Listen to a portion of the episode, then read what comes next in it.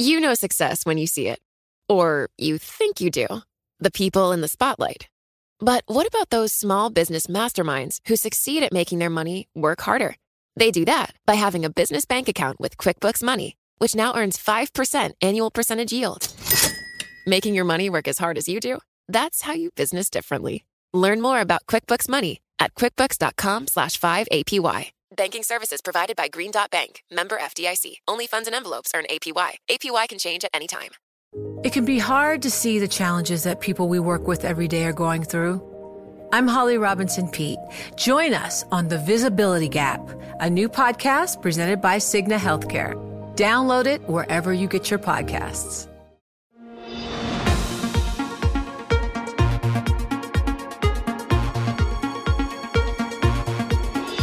Welcome to What You Missed This Week. I'm Joe Weisenthal. This podcast has some of our favorite interviews from the Daily Market Close show that I co anchor along with Romaine Bostick and Caroline Hyde. What'd you miss? It's the perfect way to kick off your weekend. This week, the big chill came south to Texas and brought disastrous effects. Everything seemed to go wrong at once, with power plants unprepared for the weather, natural gas output malfunctioning, wind turbines freezing, and plenty of finger pointing. Millions of people plunged into frozen darkness, losing power and water amid record low temperatures in the greatest forced blackout in U.S. history. And what began as a power issue for Texas and a handful of other U.S. states quickly rippled out to a shock to the world's oil markets. More than 4 million barrels a day of output, almost 40% of the nation's crude production, went offline. So, our resident commodity expert, Alix Steel, joined us this week as we broke down the story. We got some policy perspective from Josiah Neeley, the Texas Director and Resident Senior Fellow for Energy at the R Street Institute, which is a libertarian think tank. Neeley works to advance well defined limited role for government in shaping policy, including electricity, and we asked what reforms could we see to keep this from happening again? Yeah, so that's a good question. I think right now there's a lot of uh, anger, justified anger out there, and uh, politicians are looking for someone to blame for these outages, and people are kind of shooting wildly at all sorts of different targets. Uh, everything from like different energy sources, renewables versus mm-hmm. natural gas, the uh, cities, the generators, uh, ERCOT, and you know I think we do need to kind of calm down a little bit because we don't yet know all the facts of what exactly happened. And I think the picture will become clearer as that uh, yeah, as the data comes in over the over the next few days. We'll be able to get a better sense of what exactly needs to change, if anything, uh, to the system. But there are things that we do know, and that wind generation has grown uh, in Texas. We do know that there was a lot, a lot, of outages at natural gas plants. We do know that Texas is an unregulated uh, power market that doesn't really have a ton of access outside. There are things that we know that we did know back in 2011 as well. In your early assessment, what are some things we can start talking about in terms of fixing? Yeah, so that's a good question. I think the Texas electricity market typically our peak demand periods are in the summer and so our grid is kind of focused on optimize it's optimized for the summer. It's not optimized for when things are really cold because we don't expect that.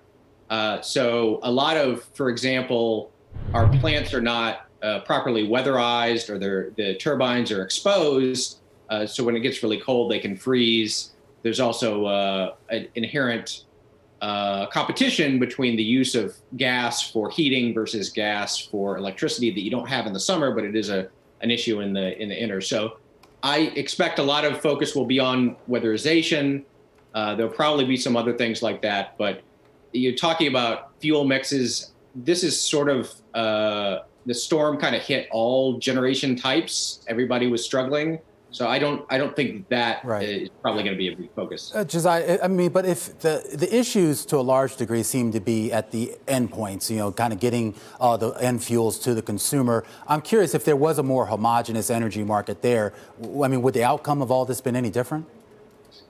I I doubt it. Uh, if you look pretty much everybody across the board underestimated the potential for this sort of event from the generators to the utilities to the uh, ERCOT and the regulators, if you look at their forecasts, uh, we're talking about uh, significantly worse in terms of what the outages would be and what the what the generation capacity would be. So I think that uh, when everybody kind of makes the same mistake, I don't think that giving uh, a greater role for any particular or a centralized part of it would would, would have made a big difference.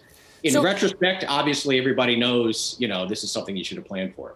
So, speaking of that, I mean, obviously the Texas energy market uh, highly competitive, uh, consumer lots of consumer choice, but then also I guess that makes things very cutthroat among the uh, delivery providers to be ultra efficient, ultra lean, ultra cheap.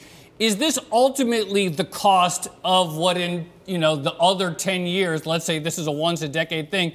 Is this essentially the inevitable price that we're Texans are paying for for what usually works well? And is there an argument that the dial needs to change such that people need to maybe pay more during the good times to reduce the sort of freak events that are rare but do happen?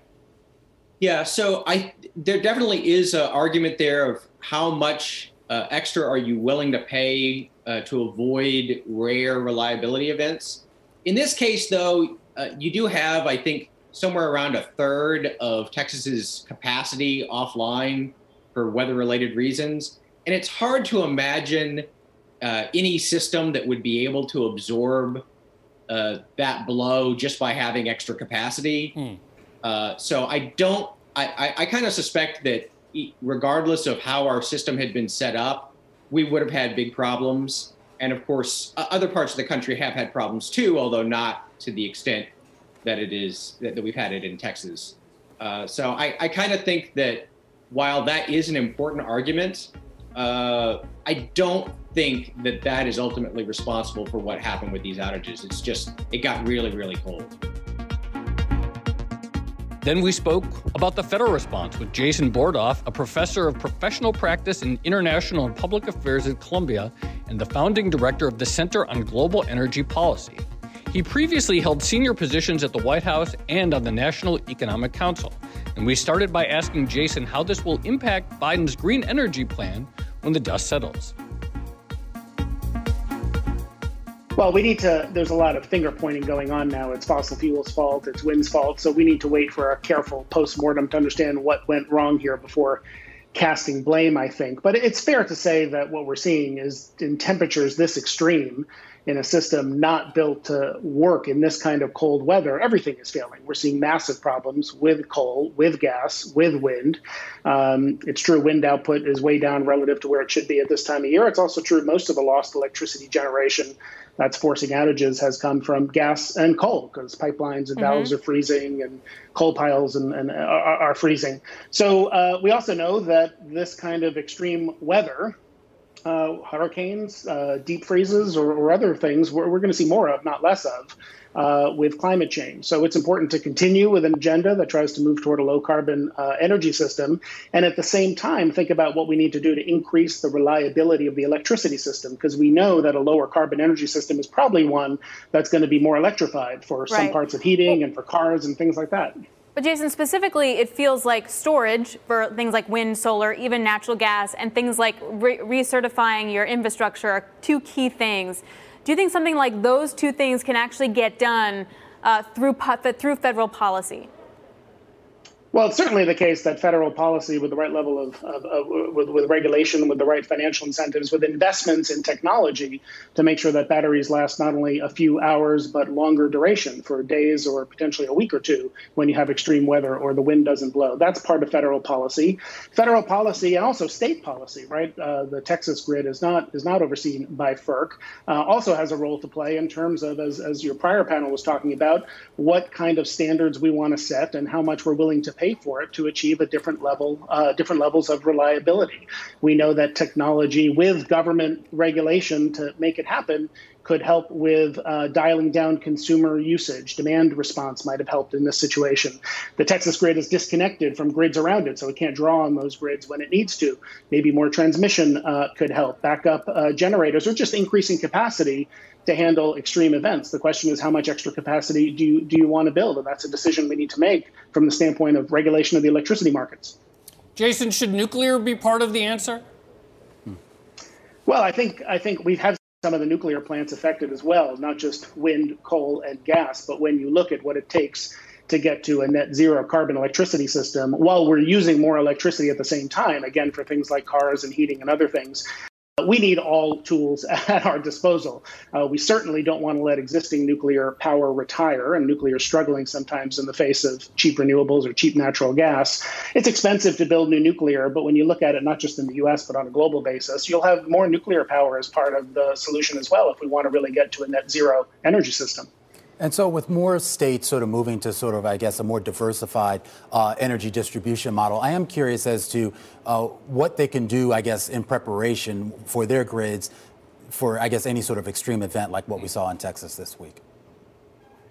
Well, a lot of it comes down to how the grid is regulated and what you're planning for, right? The electricity system in Texas is designed for uh, peaks in the summer, not the winter.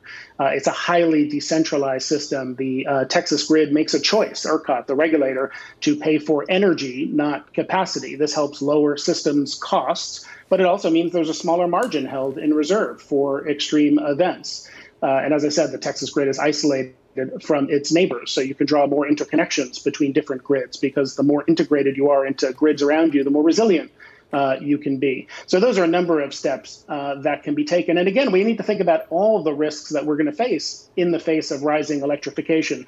Deep freeze is one of them. We obviously see in California challenges with wildfires. We're going to have hurricanes. Cybersecurity uh, is another one. We know there have been cyber hacks of the grid. All of these are going to become more important for regulators and policymakers to address as uh, electricity uh, use grows with electrification of more parts of the energy system. You know success when you see it or you think you do. The people in the spotlight athletes, actors, artists. But what about the people behind the scenes? You know, the ones who make it all happen the lighting engineers, the sideline photographers, the caterers. They're small business masterminds. And if there's one thing they have in common, it's making their money work harder. That's why they have a business bank account with QuickBooks Money, where they are now earning a generous 5% annual percentage yield. Yes, 5% APY. Making your money work as hard as you do? That's how you business differently. Learn more about QuickBooks Money at quickbooks.com slash 5APY. Banking services provided by Green Dot Bank, member FDIC. Only funds and envelopes earn APY. APY can change at any time. Now, while there was a lot of finger pointing at renewable energy amid the blackout, those same new forms of energy could provide a potential failsafe, particularly when it comes to things like battery and storing renewable energy. Like most things, the story seems to come back to Tesla, which has a project in the UK using only six giant batteries to help power the UK grid mid peak consumption. So we spoke about it with Brett Winton, the director of research at ARK Invest, which has $58.2 billion in assets under management and has been very vocal about being bullish on Tesla for its fundamentals. So we started by asking Brett if he is worried about the electric vehicles putting too much strain on the grid as more consumers switch to EVs. Uh, in short, no. So we've done work to look at energy demand that will be kind of elicited by electric vehicles. We think that 40 million electric vehicles are going to be sold by 2025. Uh, and, and so there's going to be a lot more electric vehicles entering the marketplace. But because of the even daily fluctuation in power price, where uh, in the middle of the day when everybody's running their air conditioners, or in this case in Texas, in the middle of the night when everybody wishes they could be running their heaters, um, you end up with a higher demand than you do at other times during the day. And so, what electric typically it's middle of the day is, is higher demand, and, and at night is lower demand. And so, at night when electric vehicles are plugged into the grid, pulling power out of the grid is typically a slack time in mm. demand. And so you actually don't need to introduce a lot of additional capacity to keep the electric vehicle fleet filled and operational. And in fact, because you're you're flattening the volatility that is otherwise in the energy demand cycle, you can end up with a net lower cost of energy because a, a base load power that's operating at very high utilization rates, um, you can basically under you can levelize cost that power at a lower level than a plant that is only supposed to operate a few hours a day. Uh, and that's exactly the energy arbitrage opportunity that, that a, a, battery storage system also seeks to address. So you can think of the electric vehicle fleet as just like a, a very big distributed um, battery system that Right. will be uh, so taking power out of the grid at night when otherwise you don't have uh, a lot of demand, and then giving power back to the or the, running down those batteries during the day when you have a, a lot of additional demand from air conditioning, et cetera. When do we start to see a more expansion of those energy storage options beyond, of course, you know, whatever uh, car you have parked in your driveway? Well, you can buy from Tesla and from others today a battery system for your home, and and typically that's spec for a certain number of hours, basically as as um, both a replacement for buying a generator. You know, potentially you have charged up the battery uh, and you lose power, and it kicks in and, and keeps you operating whatever you need to operate for some number of hours. Uh, the one of the convenience factors there is oftentimes like power outages are not multi-day power outages like what's being experienced in, in texas but it's a couple of hours or, or it's you know a half day and there the the battery system is the perfect kind of sweet spot to to you won't even notice that the power is out in your particular neighborhood because um, you just fail over into the battery system that if paired with solar you've you've filled up you know, relatively inexpensively over time. Uh, and so kind of you can buy those today.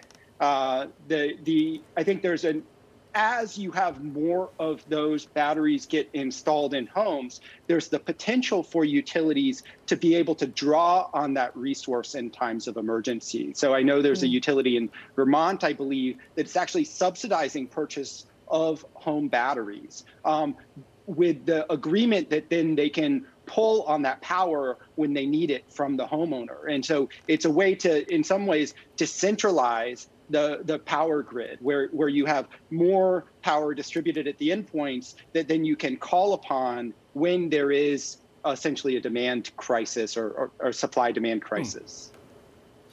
Brett, this dim, this crisis that we're seeing at the moment, you obviously invest across like five disruptive technologies at certain inflection points. Is this going to be the inflection point turning into a complete new demand? Because uh, are we are we going to see new companies being born out of this crisis moment? Do you think that this is just Tesla's ripe for the picking, or are we going to see many uh, new companies born out of this moment?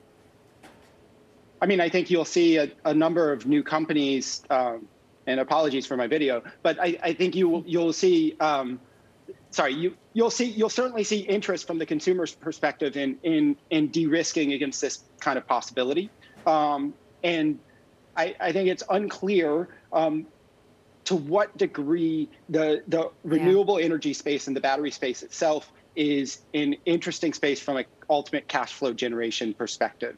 The um, the uh, a um, Tesla has a competitive advantage because they need to generate battery cells for their um, for their electric vehicle manufacturer anyway, uh, and uh, vehicle sales is is a naturally kind of not supply constant curve, and so to keep their battery manufacturing factory fully utilized, they need to fill in other places where they can sell batteries. Right. Where somebody who's going directly after the energy um, and, and so Tesla should be able to price batteries more competitively than somebody who is only going after the, the renewable energy battery opportunity itself. Um, but it remains to be seen. There's a lot of players in the space. Um, it's really hard to convince a customer to spend thousands of dollars on something they don't need immediately. And so, kind of trying to protect them against some future event, that's a hard sale. Uh, kind of uh, crisis in Texas can catalyze a lot of interest and will probably lead to additional installs both of solar and batteries into people's homes.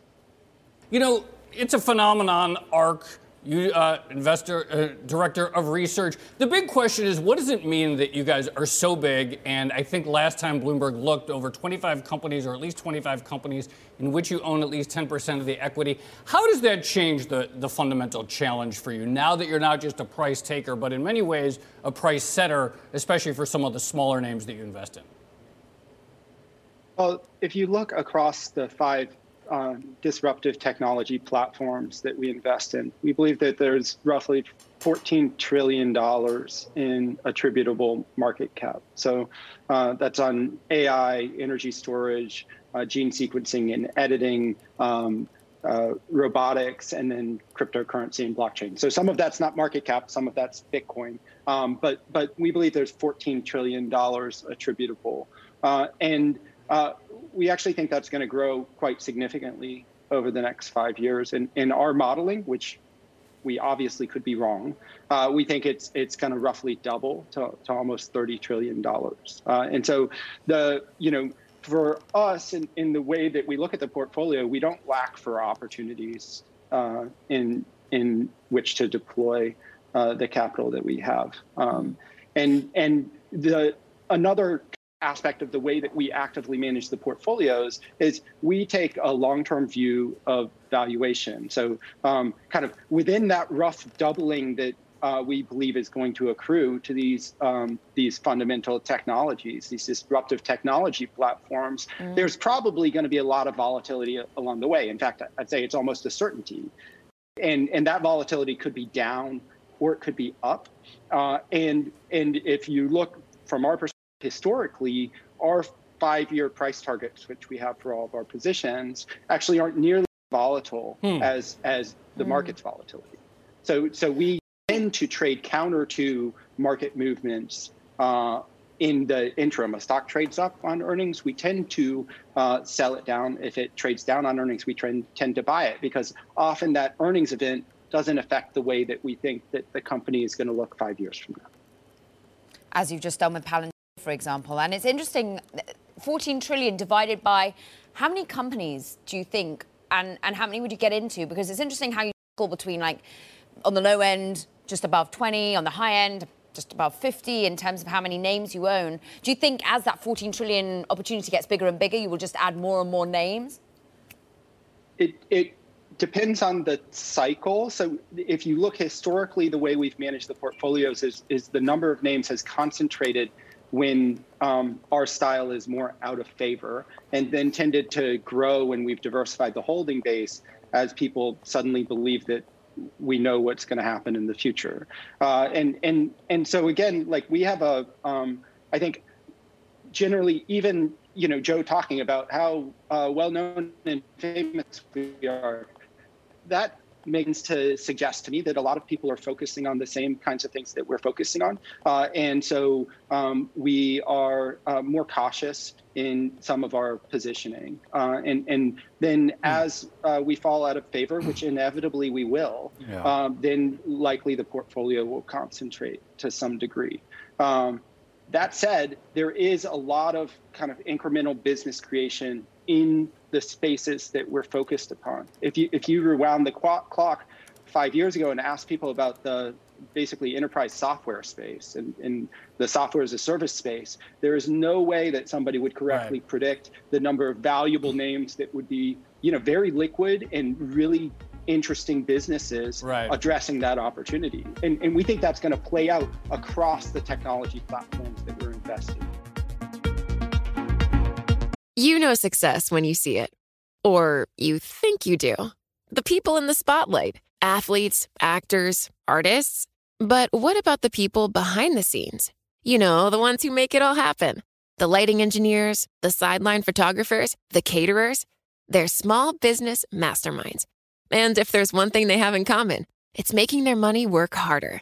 That's why they have a business bank account with QuickBooks Money, where they are now earning a generous 5% annual percentage yield. Yes, 5% APY. Making your money work as hard as you do? That's how you business differently.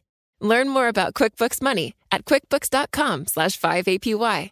Banking services provided by Green Dot Bank, member FDIC. Only funds and envelopes earn APY. APY can change at any time. And then finally, we wrap things up for the week by speaking with Noah Davis, a specialist in the post war and contemporary art department at Christie's, about the auction house's decision to start accepting crypto as payment. That's a really interesting and very loaded question. uh, non fungible token based artwork uh, is essentially artwork without objecthood right? We, we're very familiar with uh, paintings and sculptures at Christie's. Our audience is very familiar with art that can be hung on the wall and experienced in the round. And this is our first foray into offering something that is completely intangible. Uh, it does not have any objecthood, objectively speaking. Um, what you're bidding on is is a non-fungible token, so a long sequence of numbers and letters constitutes a code uh, that lands in your digital wallet, um, establishing its scarcity and its uniqueness. Um, but the code is represented on our website and in the mind's eye of our audience um, by an artwork that that Mike created. Um, it's called Every Day is the first 5,000 days. Um, it's constituted of every single image in his ongoing 13 year daily journey to create a new digital image um, every day of his life. And so it's this very, very comprehensive monolithic artwork um, that we're selling. Um, and it's just a, a brand new first for us. So you probably get this question a lot, but also probably people ask it like, what's to stop me from just you know screenshotting the uh, the code and telling people I bought, or screenshotting the image and telling people I bought it? Nothing. No, absolutely nothing. But the image is not the artwork. The image is. It's important to remember that the image is a, a representation. It's a. It's an abstraction. Right. Right. Um, and the actual artwork itself is completely intangible. So, I mean, this raises a lot of issues, Noah, just I guess uh, about what art is and more importantly, how art is evolving. Uh, there are a lot of people who will look at this, see it as a gimmick. A lot of people will look at it and see it as the future. Um, are we going to move to a stage here with these more type of ephemeral type of uh, art displays or whatever we want to call it, that this becomes a little bit more of the norm? Is this what art collectors are looking for? Who knows? I, I don't think that the broader art collecting community, at least that we have access to right now, is desperate for NFTs to take over. Nobody is trying to assassinate paintings and sculpture. Um, but we're also at this point where, where people are asking really provocative questions using NFTs and, and also other ways of, of interrogating the meaningfulness of visual art. You, I think of yeah. Maurizio Cattelan selling the banana at Art Basel very famously right before coronavirus, um, when it was literally a banana duct taped to a wall, um, and people were lining up to pay more than hundreds of thousands of dollars for it. So um, it's the same sort of question, or at least a question from the same mm. corner of the the art universe. Noah, what I'm interested in is also the sort of captive audience you have here. Not a Romaine makes an interesting point about perhaps art collectors getting involved. But at the moment, you have an awful lot of people who love the asset of cryptocurrencies, the assets, want to reinvest their easily won Bitcoin fortune if you happen to have dabbled early enough and put it back into some sort of refocus point. Are you, are you welcoming them with open arms? How are you, if they're going to sell this, potentially taking Ether? Is this a whole new area that these people want to spend on? Absolutely. We are so we are way outside of our comfort zone right now already, of course, naturally. Christie's has been around for for hundreds of years. I would have never predicted we would be accepting cryptocurrency uh, on a major sale. Um, but we want to make this as easy for the audience out there as possible. They are they are used to transacting in Ether uh, in the NFT based artwork collecting world, and so doing it just was a natural uh, inclination for us. I mean, it's something that could potentially uh, leave more money on the, the bottom line for, for everyone involved. So we have a fiduciary responsibility to our seller to, to make sure that if we have the opportunity to get a better result, we pursue it. And this is just a, the perfect situation where we have a seller who is very uh, literate when it comes to cryptocurrency and very used to receiving payment in crypto um, and we have an audience who wants to pay using a cryptocurrency potentially. So it's just a perfect uh, situation.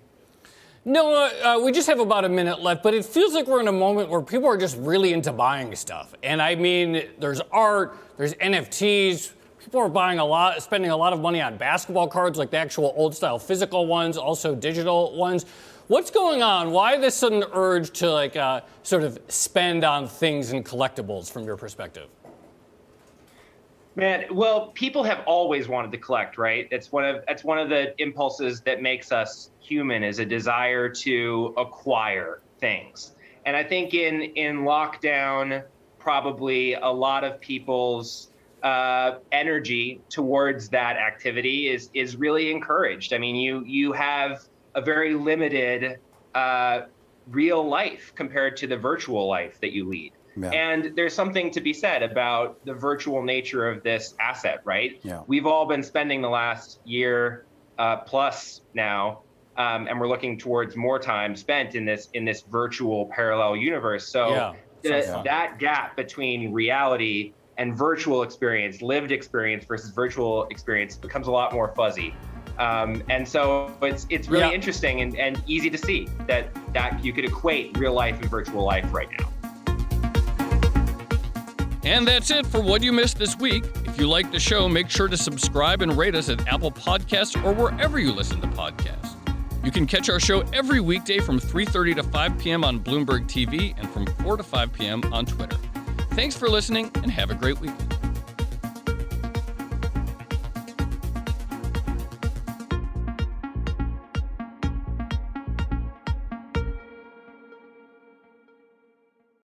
It can be hard to see the challenges that people we work with every day are going through.